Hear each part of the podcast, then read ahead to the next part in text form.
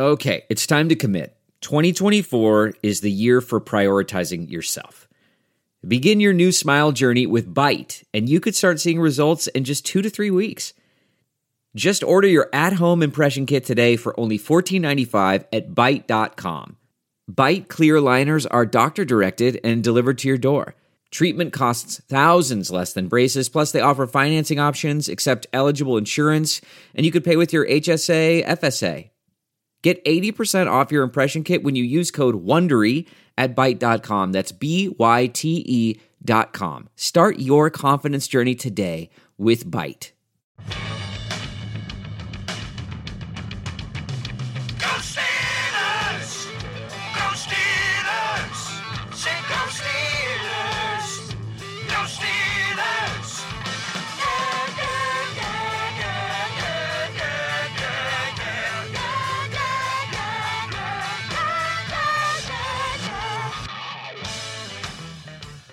Welcome to the Steelers Outpost podcast, episode four.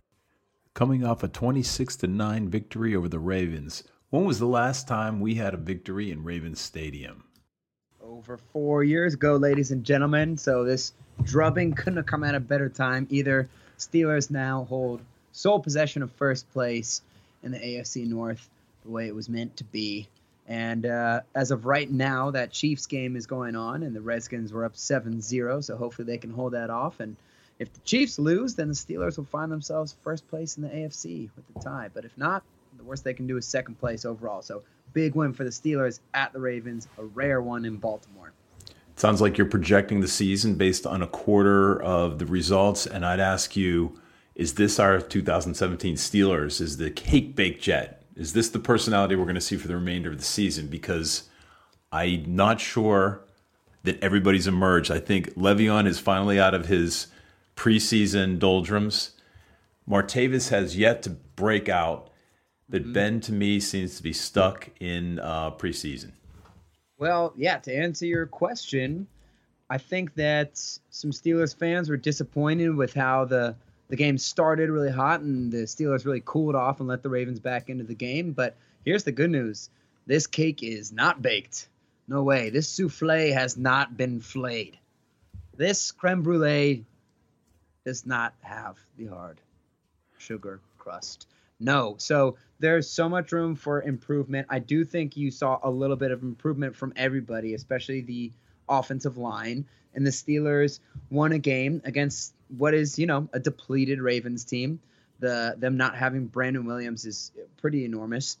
And uh, but look, you got to win these games. You're winning uh, another road game, and there are a lot of things to be happy about. And the Steelers are only going to get better. I think that they're really on the cusp of uh, of unleashing that offense, but it definitely didn't get unleashed this week. Well, I'm not sure I agree with you. I'm not sure who has yet to, um, who's going to change, who's going to emerge at this point. I think Ben is still not totally in his rhythm yet, and I think particularly Ben's connection with Martavis, like you were saying before. Martavis started flashing in that second half when Ben hit him on two post patterns in a row, and Marty went up and grabbed that thing, looking like a stud. And those are the kind of catches you want to see him make. You want to see them get in that rhythm. So once again, I was unable to get over this at the end of the game. I had a sour taste in my mouth after the game simply because of one play was for the second straight for the second week in a row, Ben overthrew Martavis on a wide open, surefire high school throw for a touchdown pass. Now it's a game of inches. Once he starts hitting that, and I believe he will, based on what you've seen from the quality of throws that Ben has been making, it's not like his arm is disappearing like Philip Rivers or Eli Manning. I think Ben can get that under control. And even if you make that one throw and get that touchdown, this game looks totally different. The deep ball is a huge part of the Steelers' offense. We'll get into more of that later, but I do think once they get that going, then you'll have a complete arsenal. Well, right now, that's just kinetic energy. It's potential. I'm not sure it's going to happen. I mean, of course, his arm isn't shot, but it, maybe it's the accuracy. Why don't we run into the three themes of the game? Let's do it. Three themes for today. Number one, the obvious. It is a run game revival over there in Baltimore from the Pittsburgh Steelers. I think that this game looked pretty much identical to every game in the second half of last season. Think when the Steelers won in Buffalo. Think of when they won in Kansas City in the playoffs. Basically, it is a heavy, heavy run game um, with solid D, solid defense playing usually against a mediocre quarterback and mediocre passing attack, which the Steelers were lucky to run into a lot of those last year. But hey, let's face it, a lot of the quarterbacks and passing attacks in the league are like that. Um, and then there's a the Steelers offense is complemented complemented by a decent pass game. Um, we lacked the big plays right now that we got last year on some of those bombs, but we also did not turn the ball over like they were in the in the second half of last year. So really like the run game revival. It may have not been explosive, only about 4.1 yards per carry, but it was very effective. Obviously, Le'Veon getting over, you know, 140 yards or whatever it was. Theme number two, as you mentioned, the passing game still isn't quite in sync. Been through for 18 for 30, 216 yards, an average of 17, 7.2 yards per carry. Um, not unhappy with the uh, the production as much as I am the missed passes. That makes me a little uh, skeptical. And he's got to he's got to write that. Last week he was actually inaccurate short, acknowledging we don't always know whether it's Ben's fault or somebody ran a wrong route, but there were enough there was enough evidence to point to a definitely a glitch in the either communication or the accuracy. Yeah, I actually looking back on this game, watching it again, I realized he may have not been quite as inaccurate as we thought. The the bomb to Martavis just sticks out so badly because not only is that a throw that Ben should make and has been making for over 10 years, but really any quarterback in the NFL or college or high school for that matter can make that throw. Now I I will say that Hubbard got run over on that play and his guy was right in Ben's face when he tried to make it, but that was the big boo boo. When I look back at it, I realized there were about three passes that got knocked down at the line of scrimmage. So that kind of hurt the completion percentage, and then the the freak. I put this in air quotes interception uh, on the pass to AB. So the percentage would have looked a lot better with some of those things, whether they were Ben's fault for delivering the ball low or the lineman's fault for not getting defensive linemen's hands down, or if they were just good plays by the Ravens defensive lineman. I don't know, but when I rewatched it, he was a bit, he was a bit more accurate than he's been in past weeks. But bottom line is the Steelers are lacking that deep ball game. He's really only completed one the whole year to Martavis on that free play on the first game, I believe, and uh, they need to get that under wraps. But hey, they were careful with the football. That's good.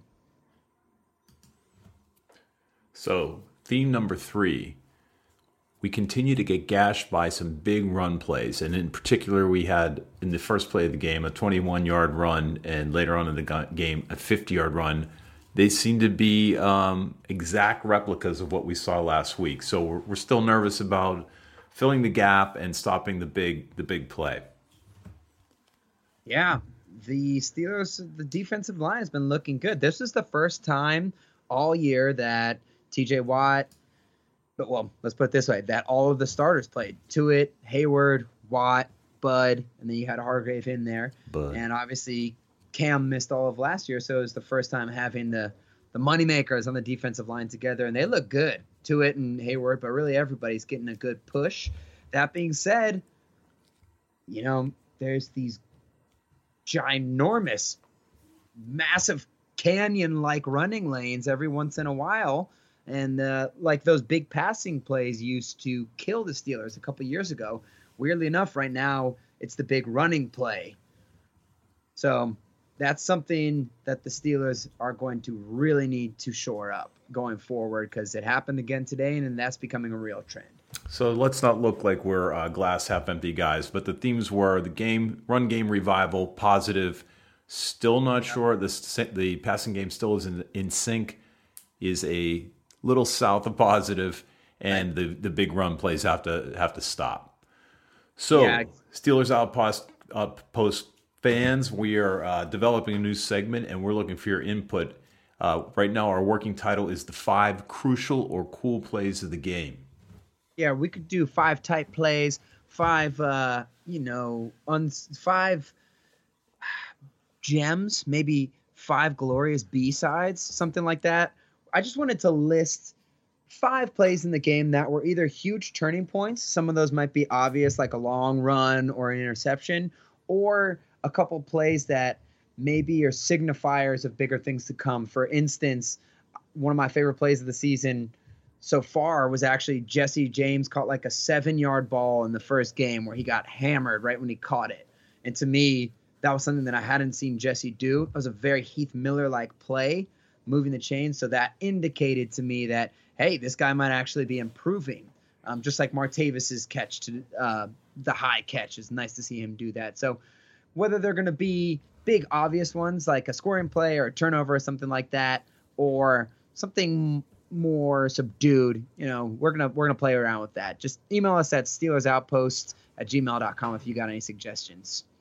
So I So think you want to take the first one? Yeah, I think we're going to highlight some of the plays that didn't happen that should have happened. And, and you've mentioned Right. this already. Ben's overthrow of Martavis happened again. It would have been a great break, breakout play.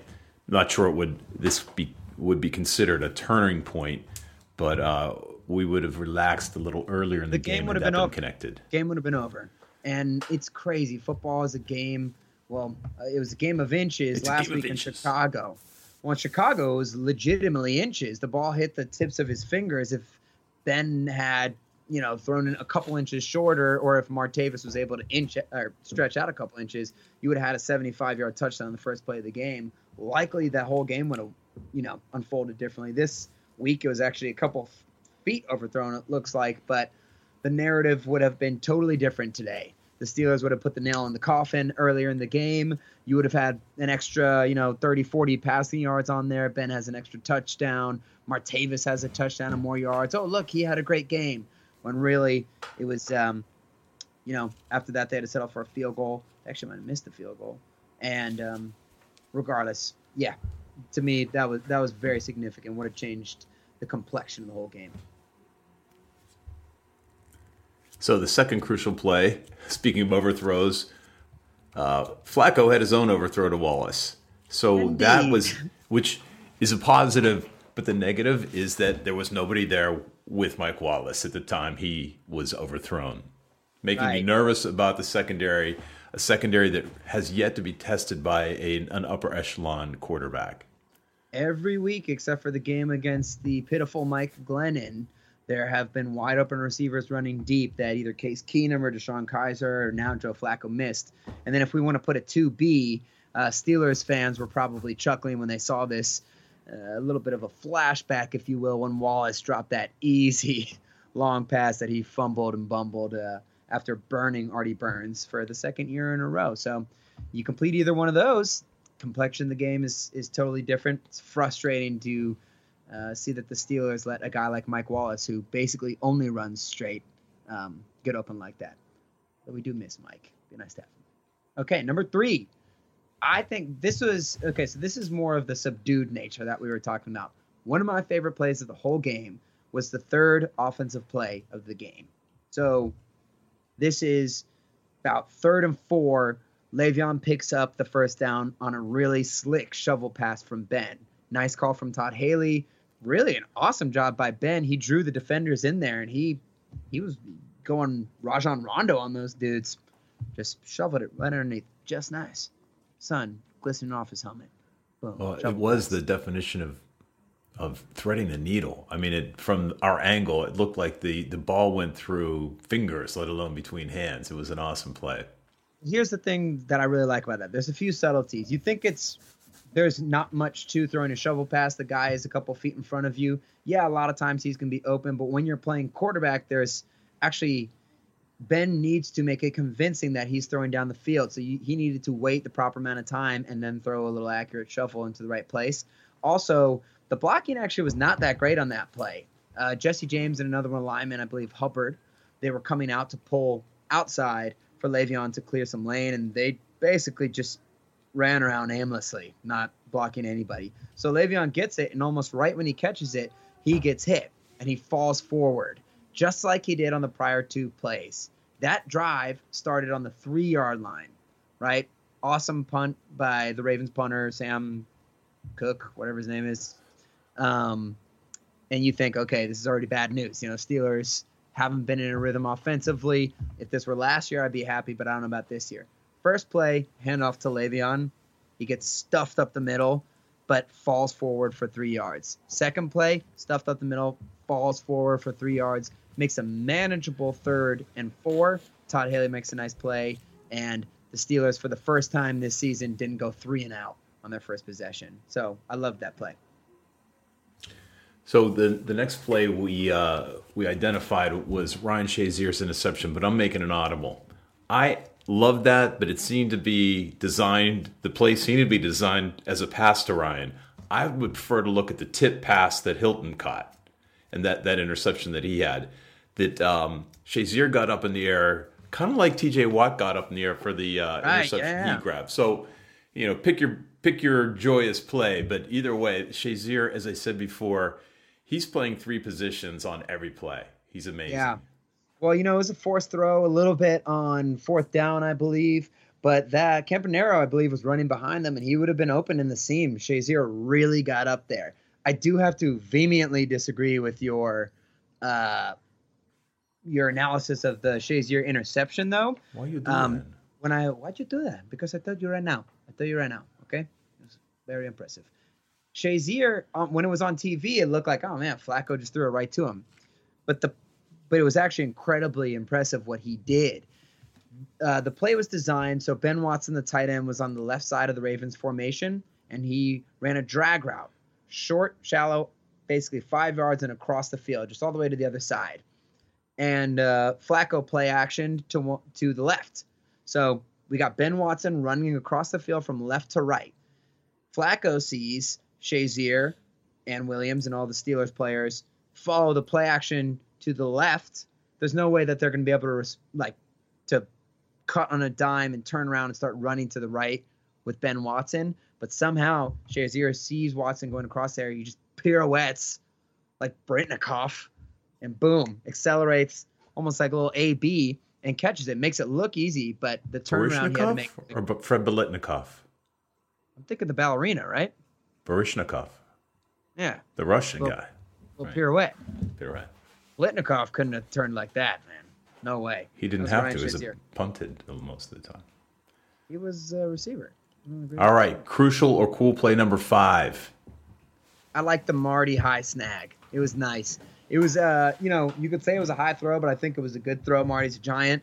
Um, it was a bullet, really nice. Martavis went up and engulfed that thing with his hands, full extension, and then just showed what makes him such a rare, rare player.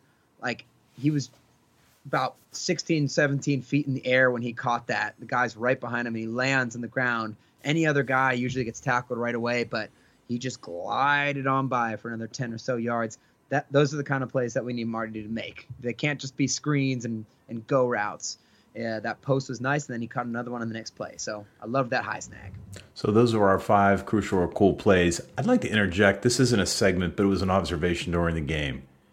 Did everybody else agree that the camera work was suspect during this game? And I'll give you I'll give you the exhibit A.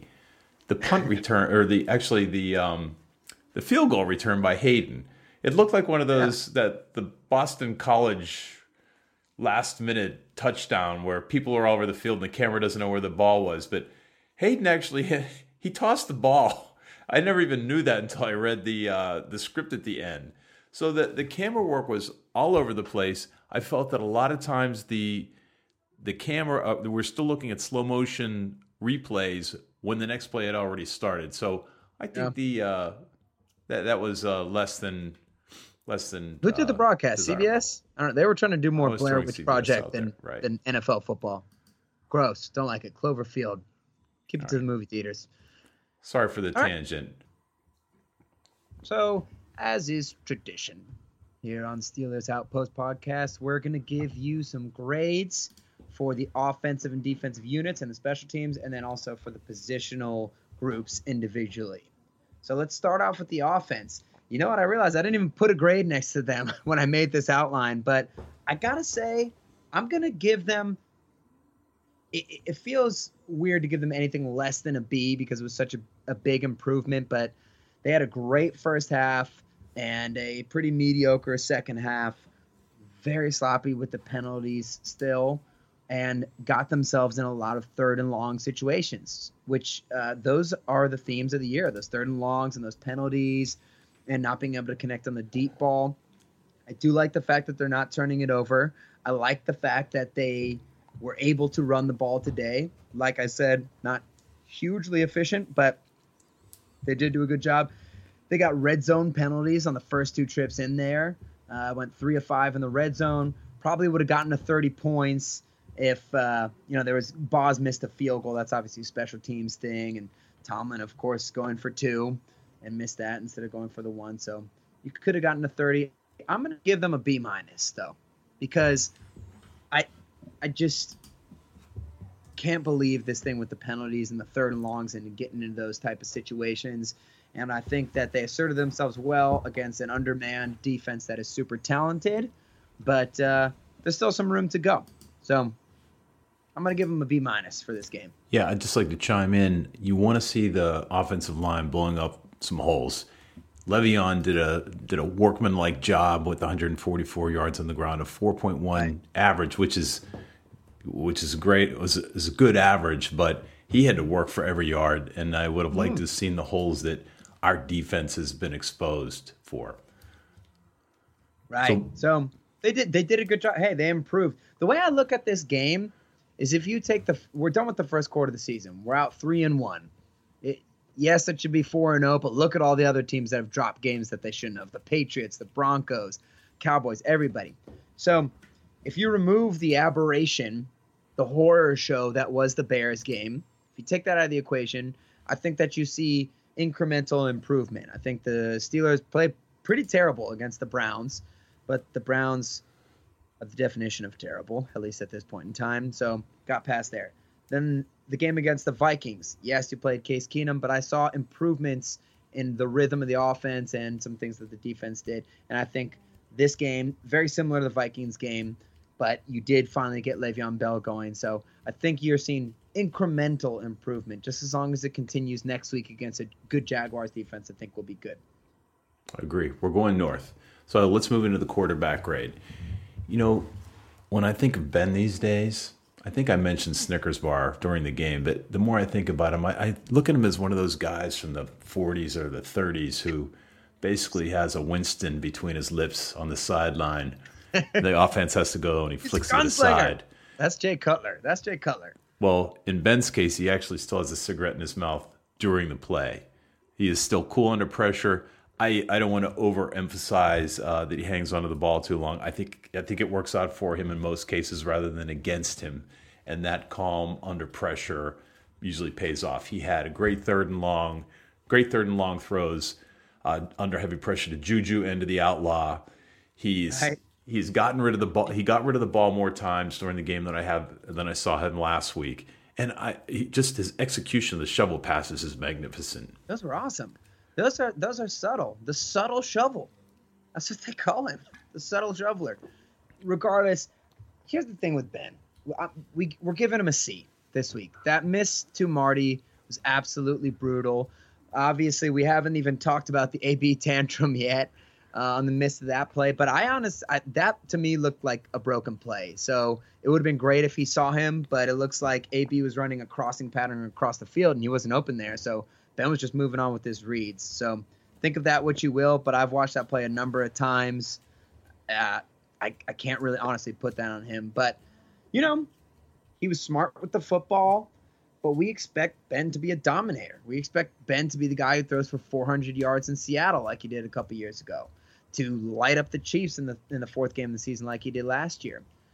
We're going to be on Ben watch all season, obviously, because of the comments he made before before the season started about retirement and the play of his peers, uh, Philip Rivers and Eli Manning and Carson Palmer, who have all been pretty much horrific.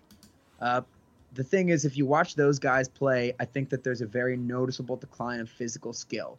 Ben, like you said, made some amazing throws, and he's made some great throws um, throughout the season. I think he just needs to get his mojo going. He is an old school cigarette smoking, gun slinging son of a gun who works very well off of momentum. And sometimes, if he doesn't get his completions, he doesn't get into that momentum. So I think once he breaks the saran wrap on some of that long stuff, we will really have what we need in the offense. But hey, uh, we expect more out of Ben. We're going to give him a C for today.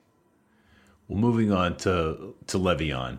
Is there anything more to say than we already have? The man worked for his yards yesterday, He and did. he got a he got a Franco Harris like load of runs, uh, 35 carries for 144 yards. That's insane. And he's done it multiple times in recent history, and he can handle it. And also, like another former Steelers great, the bus used to get better with each carry. Le'Veon's the exact same way.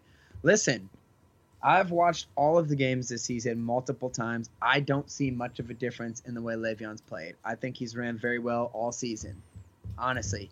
And he's working hard for yards that haven't been there, and they just were able to give him the touches that he needed this game. I don't even necessarily think the line played tremendously better. They definitely played better because there were some of those counters, those counters to the left with DeCastro pulling and Rosie leading, those money counters that they've been running with Le'Veon for two years. Um, and a lot of those worked today.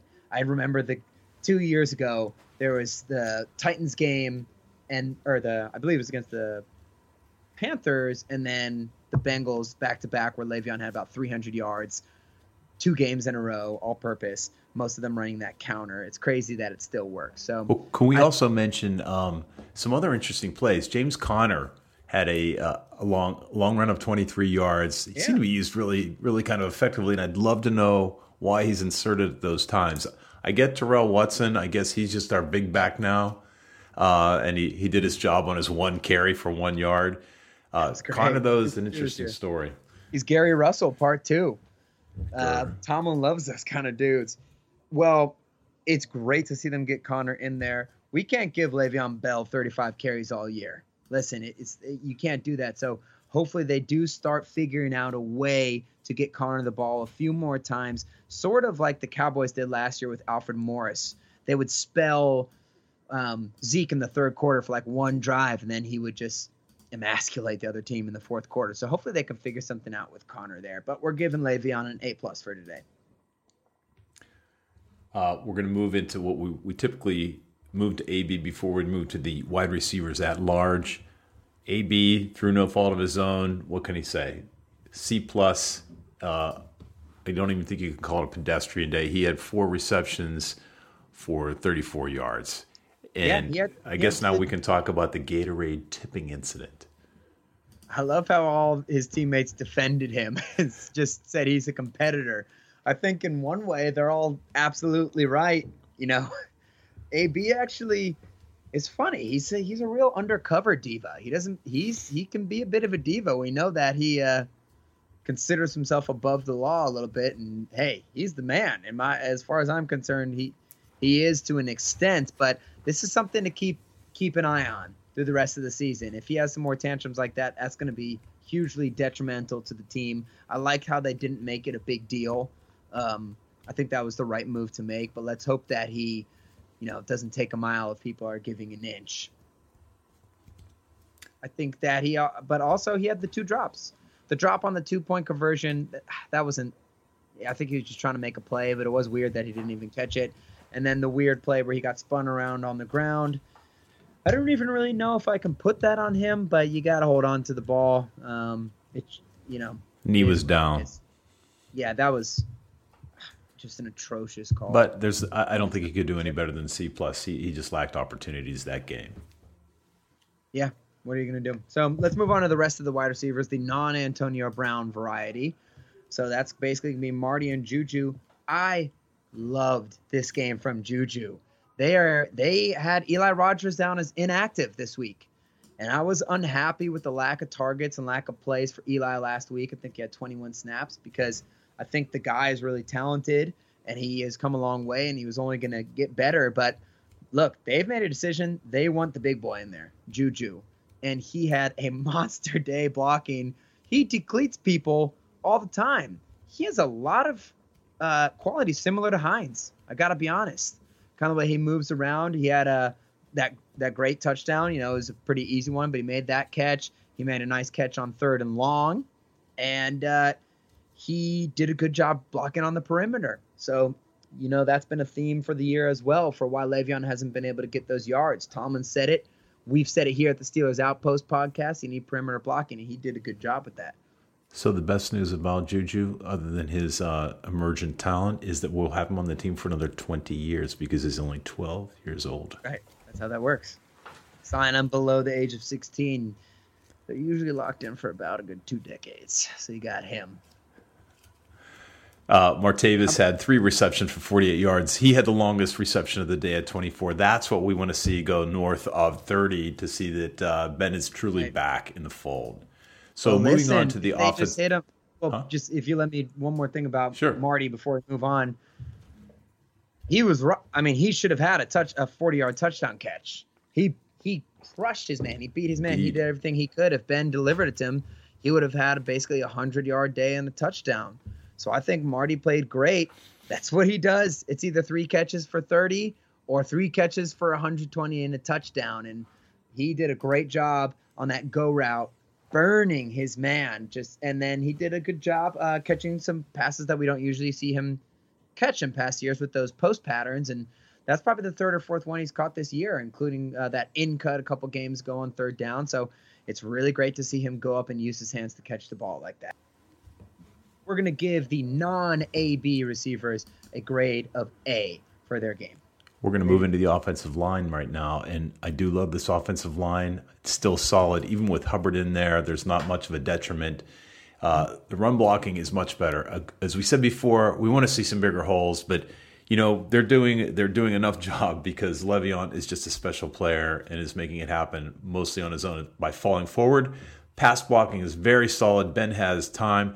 Ben takes advantage of every second and even more. Uh, so um, no complaints So there. But the, but the emerging, yeah, true. The emerging talent and a guy who's been coming on for a couple of years is Rosie. Roosevelt Nix is an elite blocker. He leads well. Uh, I guess the one thing I, I would think is if you're just a straight ahead running back, you should just follow Rosie. The thing about the thing that I think is a little bit out of sync is Rosie does run into the line. He picks up his man, but Le'Veon is led back there, stays back behind the line to pick another hole. But I think Roosevelt Nix does his job, and it's very impressive. Well, we're Again- gonna we're gonna include Rosie on that on the offensive line. He's a fullback, but I mean the dude blocks. That's what he does, and yeah, he does. I mean, I, I would actually like to point out more of those counter plays, like I was talking about before, especially when they're to the left, where he's pulling with David DeCastro, where DeCastro has come around and he knocks his man out of the play to the left side and makes a big hole, which Rosie then goes through and finds the safety or the linebacker, and he does a great job of connecting with that guy. If he's out in space, he's getting the guy and Le'Veon does a good job setting it up. I'd encourage anybody to watch. Uh, I think it was the 23-yard run from Le'Veon at some point uh, in the second half, where it's a counter to the left. Rosie does such a great job. They're basically in an I formation. So Roosevelt is going to be in a three-point stance right behind Ben Roethlisberger, and then Le'Veon is going to be standing up right behind Rosie. So the play is basically fake run to the right, and then they're going to run actually to the left with David DeCastro, the guard, pulling over to the left side. Rosie, at the snap of the ball, basically takes a shuffle step to the right to try and trick the defense into thinking, hey, we're going right. There goes the fullback. Just follow him. And then he cuts back across the back of the formation and leads into the hole that DeCastro created. And I was really impressed with his movement there. There was no wasted motion. You can tell this is something that they have to drill for these fullbacks because it was so smooth the way he made that cut back across and then went up there. And of course, Le'Veon gave him time to pick up his guy, and then Le'Veon sprinted ahead for yardage. So he, Rosie's the man. I hope we see a lot more of him. On the downside, I think that uh, Hubbard still has a little little way to go with pass blocking. Villanueva had more lapses. The guy's still twenty pounds. He's got to be still twenty pounds underweight right now. Um, Hopefully, that's the reason that he he uh, experiences lapses. So we'll be looking forward to him gaining a little weight over the week and uh, improving week by week. Well, you know, he's like 17 feet in the air too. Maybe there's some altitude. It's leverage issue there. Well, you know, but yeah, he's uh, he's regressed a little bit. So hopefully he he improves in that pass blocking over the next couple weeks. Very self conscious about last week. So offensive line A minus. A minus. Uh, let's move on to the tight ends. So the tight ends don't have a huge job for the Steelers these days, but they seem to be opportunistic. I'm going to give them an A for this game, despite Well, actually, I'm going to change that at the last moment. I'm going to give them an A minus. The reason why I'm going to give them an A minus is because McDonald had another brutal drop and a really nice throw from Ben. I think it was a third down play. Um, regardless, it was a beautiful pass from Ben. Another sign that the man is not regressing, and he's most likely going to lead the Steelers to their seventh Super Bowl championship this year. I digress. Their blocking was much better. McDonald had a great blocking day. Jesse did some good things on blocking. Jesse had another big catch. It was a 18 yarder on third and long. Awesome to see that. He's really picking up where he left off last year in the playoffs, and he's shown some flashes every game. So, uh, besides that drop from McDonald, I think that they're really improving. Like I said, the perimeter blocking needs to get better for Le'Veon to have these bigger runs, and it got better today with the tight ends and with Juju and some of the receivers. So we'll move into the head coach. We're going to go into. Um, we'll talk about Mike Tomlin. I think we have to give him an A. I mean, we played Yeah, above the definitely. played enough above the line to have a very convincing victory. It's a win you must have, like we should have had last week. Um, good game plan. The I will say we do have to clean up the penalties. Whose fault is that? This happens week after week. Uh, six offensive penalties in the first half for seventy yards. But let's let's we'll take the twenty six to nine victory. Yeah, I think this happened a few years ago, and Tomlin started bringing in NFL refs to practice. I don't remember if it cleaned it up or not, but I wouldn't be surprised if we saw that uh, coming out in the news soon because those those penalties not only are they chewing up a lot of yardage, but they just always seem to be when the Steelers get in enemy territory. They're really timely, and I I really think a huge theme of this season is getting in second and longs and third and longs. So they need to clean that up. I you know the players are out there, but I do think that at a certain point falls on Tomlin. The Steelers have lost games to undermanned Baltimore, undermanned, I guess if you will, Baltimore teams in the past. So listen, I know they didn't have some guys. I know that Flacco isn't fully healthy, but this is a great win for the Steelers to win in Baltimore. Way to get the team back on track from Mike Tomlin. Good game plan, good good attitude. A. I think we have to give the same grade to the off to uh, the offensive coach Todd Haley, you know his name? whose name escaped me until just now. Sorry. Well, he's, he doesn't give you a, a ton to, rem, to to remember him by, but I actually changed this grade right before we started the show. I'm giving him an A minus because, like I said, I like that he stuck to the game plan with running. Because without Brandon Williams, and they had another defensive lineman out who's a stud, whose name evades me right now for Baltimore, but they had some guys out Collins. it's it's still it's still the Baltimore Ravens. They play they have a lot of other guys. They got great linebackers, they got great safeties. They can play against the run. Um, but I like the fact that they realized that the Steelers will be able to wear them down with less talent up front and as a result, less depth. I liked some of the short yardage plays that he called, especially the shovel passes. But on the bad side for him and why I give him the minus is I just still haven't seen him create enough easy, quick completions for Ben. And some of that is because, you know, Ben will, needs to call hot routes and stuff like that. But, you know, misdirection passing plays, you'd like to see some of that in there, like the Falcons, what they would use last year with Kyle Shanahan, or the Patriots always seem to be scheming people wide open. With Ben or Rodgers or Russell Wilson, sometimes it seems like you just leave the guy back there, like he'll find somebody. And whether that's because Ben, you know, maybe Ben doesn't want to hit the open guys or not, but it still seems like he's kind of got a gunsling back there. It would nice to to for us to see him pull Tom Brady where Tom Brady falls back and is like, oh, here's the first person I'm looking at. Oh, he's wide open. This is great. So I'd like to see some of that.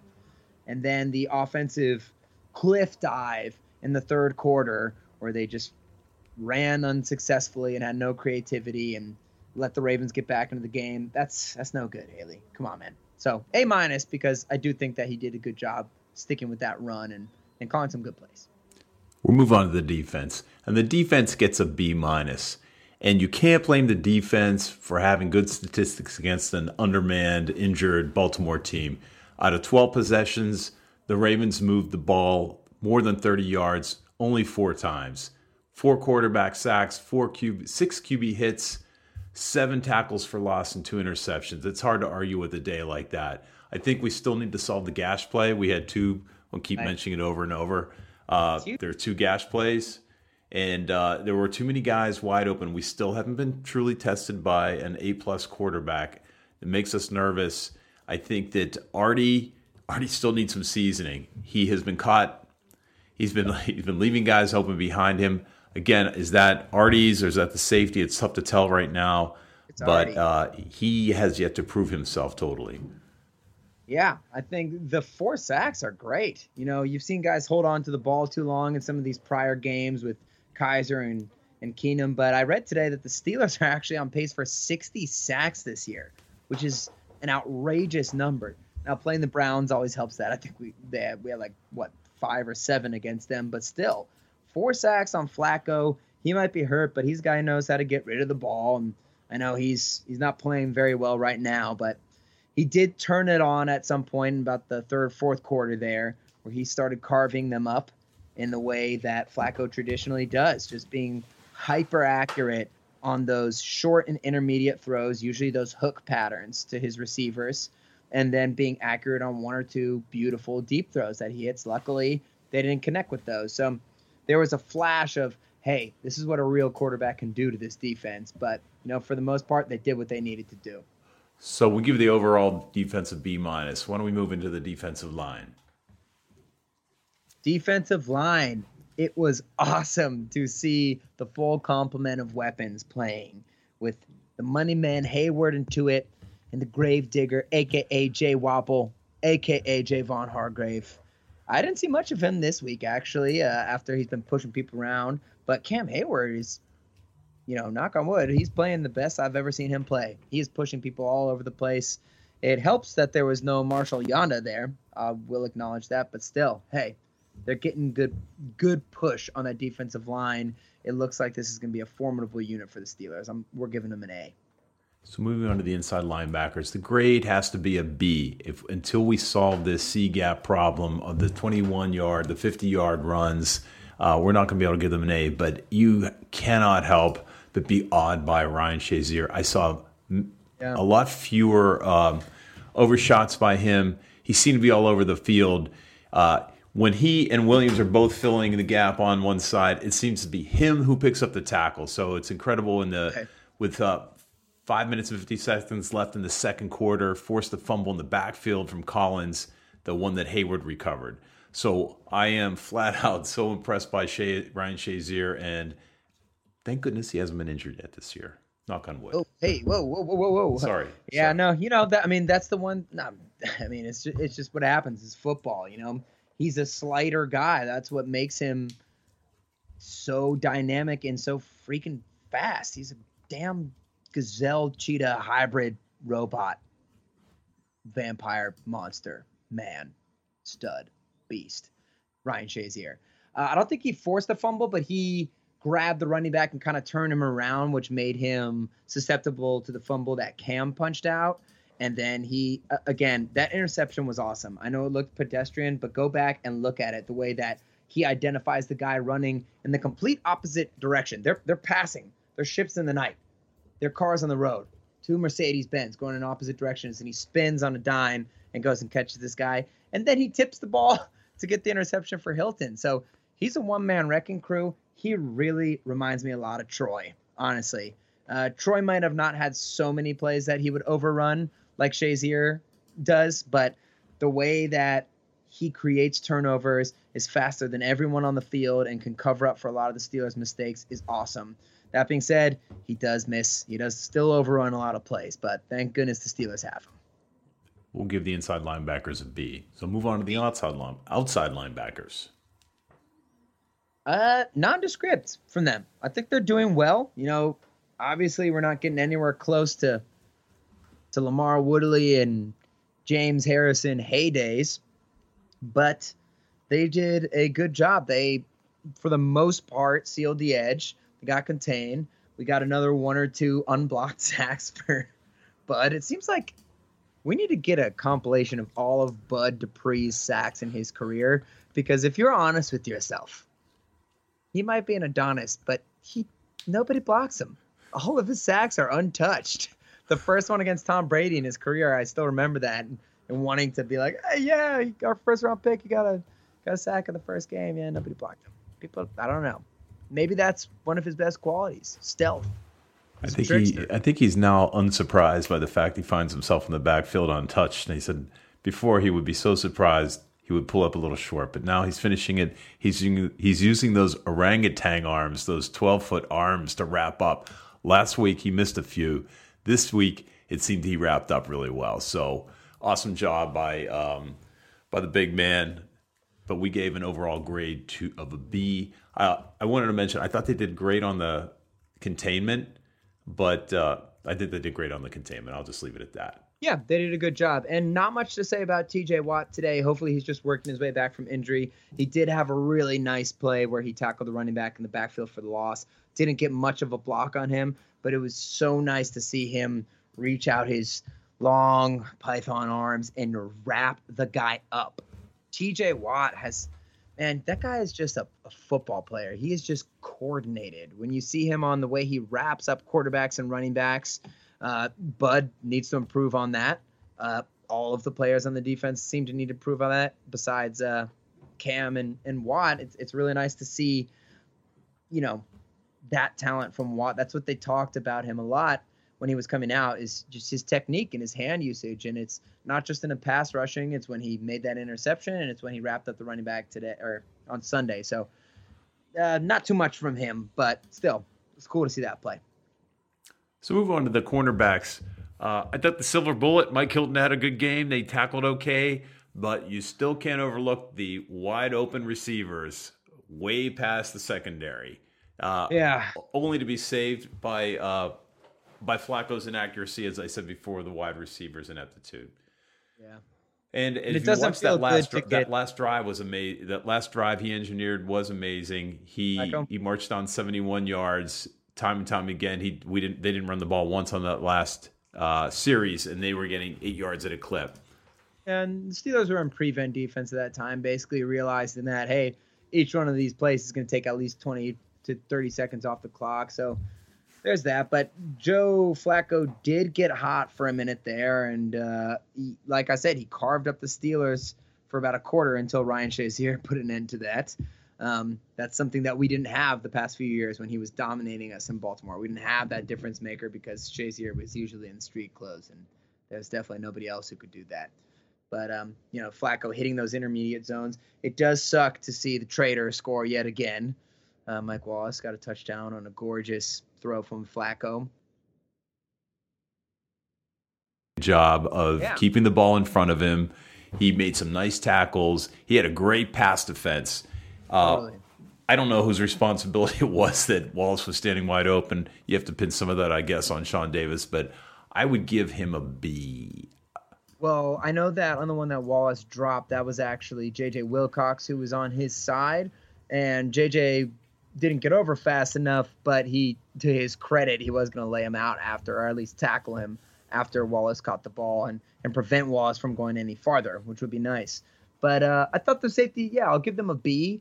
I think um, it was pretty embarrassing to see Wilcox get stiff armed on that 50 yard run. That was pretty bad. Joe Haden had to run him down. Actually, TJ Watt was in the pile, but yeah, they played okay. Like I said, the Steelers haven't been tested yet. They're not going to be tested next week with, with Blake Bortles to some extent, and then the week after that, you know, it's Alex Smith. So Whoa, knows? whoa, whoa! You're moving. You're moving quite quickly because isn't this what we said about Chicago? I'm not saying the Steelers are going to win, but I'm saying that there's no that you really don't have a good judge of how good they are. I mean, like I said, Alex Smith is probably a good enough indication. I mean, if Blake Bortles throws for a lot of yards on you, then I promise you your secondary sucks.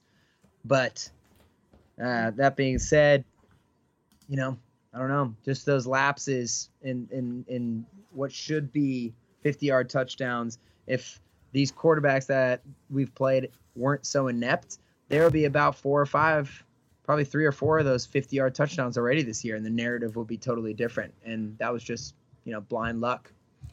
So, as you pointed out, we play the Jaguars next week. Hopefully, it's not the test that it will be the ensuing week against the Kansas City Chiefs, who are by right now losing to the Washington Football Club ten to seven. But that will be a test. That will tell us who the per- what the power personality of the Pittsburgh Steeler football team is. Yeah, so I don't, I don't, I don't remember if we gave the cornerbacks a grade. We we're giving them a C just because we need to see a little bit more. Maybe that's unfair. Maybe it's not. We'll take a look at the all 22. Uh, the last guy we'll grade is is Butler, defensive coordinator. Got to give him a B minus.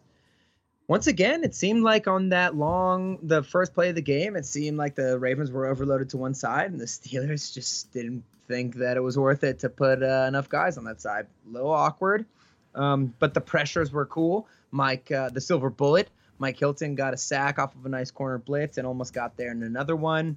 I like how he's varying, varying up those those type of pressures, but you know it is weird to see middle linebackers blitzing on all of these run plays, which gets them totally out of position. I don't know if if they're doing that on their own just trying to make a play on it, or if those are called blitzes. But if those called blitzes, this needs to stop because that's where all the, the problems are happening. So B minus, they they held the Ravens to, you know, nine points. Well, good news: the Steelers scored its uh, season high, twenty-six points, holding uh, the Ravens to the season low, nine points. We come away with a great. It's a good victory. Uh, it feels good to win in Baltimore. Let's not rate this game on style points. It's an A plus when the Steelers win. It is, and when they win in Baltimore and take sole possession of first place in the AFC North. Now, the I, I do think the Bengals would be more of a challenge than they than they the record indicates right now. But you know, if you can go four and zero against the Bengals and the Ravens, that you're gonna have a great season because those guys always seem to snatch one from you at some point, and usually that one is in Baltimore. So it's great to get that out of the way. I will say the Steelers won 26 to 9, which is the same score as the Vikings game. 26 to 9 Steelers victory that time. So uh, I'll take that score any day. Uh, let's hope that we get to see the Steelers get to that 30 mark against the Jaguars. It looks like it's finally the Steelers are coming back home. It's only their second home game this season. The Jaguars have a stacked defensive line and a loaded secondary with some great linebackers. So it'll be a good test for the Steelers. They've played a, bunch of stout defenses so far this season, and this next week won't be any different. Well, thanks for joining us for the Steelers Outpost podcast. This was episode four. Join us next week after the Jaguars game. Hopefully, we have the same rosy report we just gave you tonight. Again, uh, if you have any comments or suggestions, we welcome them. We're, this show is still in formation. Our our glory is emerging. So drop us a line at www. No, that doesn't work. This is an email address. Just send it to Steelers Outpost Goodbye. at gmail.com. But visit the website at out. www.steelersoutpost.com. Check it out. We got graphs. We got blogs. We got everything you guys need. Hot picks, stats. We'll break it down for you. Next week we'll have well we'll start tweeting one of these days too. Mm-hmm. Maybe not. Anyway, thanks for joining us. Talk to you next Hey. week.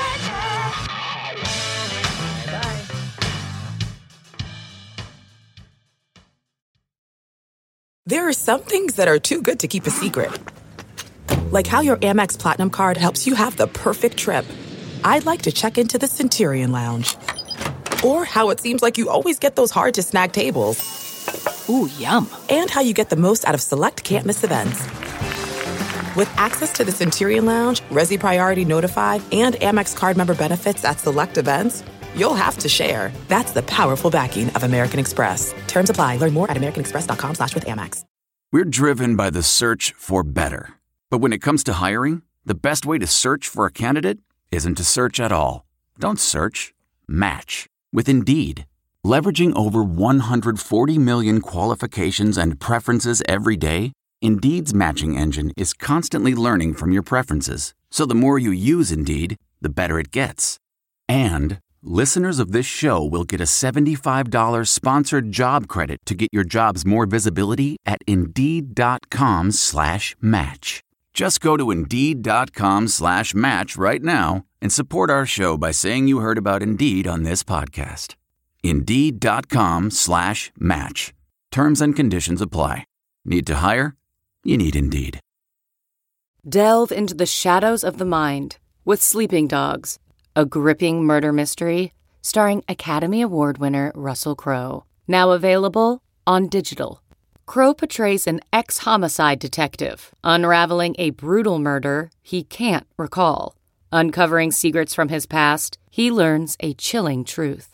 It's best to let sleeping dogs lie. Visit sleepingdogsmovie.com slash Wondery to watch Sleeping Dogs, now on digital. That's sleepingdogsmovie.com slash Wondery. Searching for NBA playoff coverage? We've got you. The Old Man and the Three, presented by BMW, gives you an inside look into the world of sports. Hosted by former NBA sharpshooter and Duke legend JJ Redick and sports writer Tommy Alter, The Old Man and the Three offers unprecedented access to the league. Tommy and JJ discuss the NBA and interview some of the biggest names in the league, like Devin Booker and Luka Doncic. NBA final season is the perfect time to dive in, and you can listen to The Old Man and the Three wherever you get your podcasts. To hear episodes brought to you by BMW. Push the limits this NBA season with the brand that set the ultimate standard BMW, the ultimate driving machine.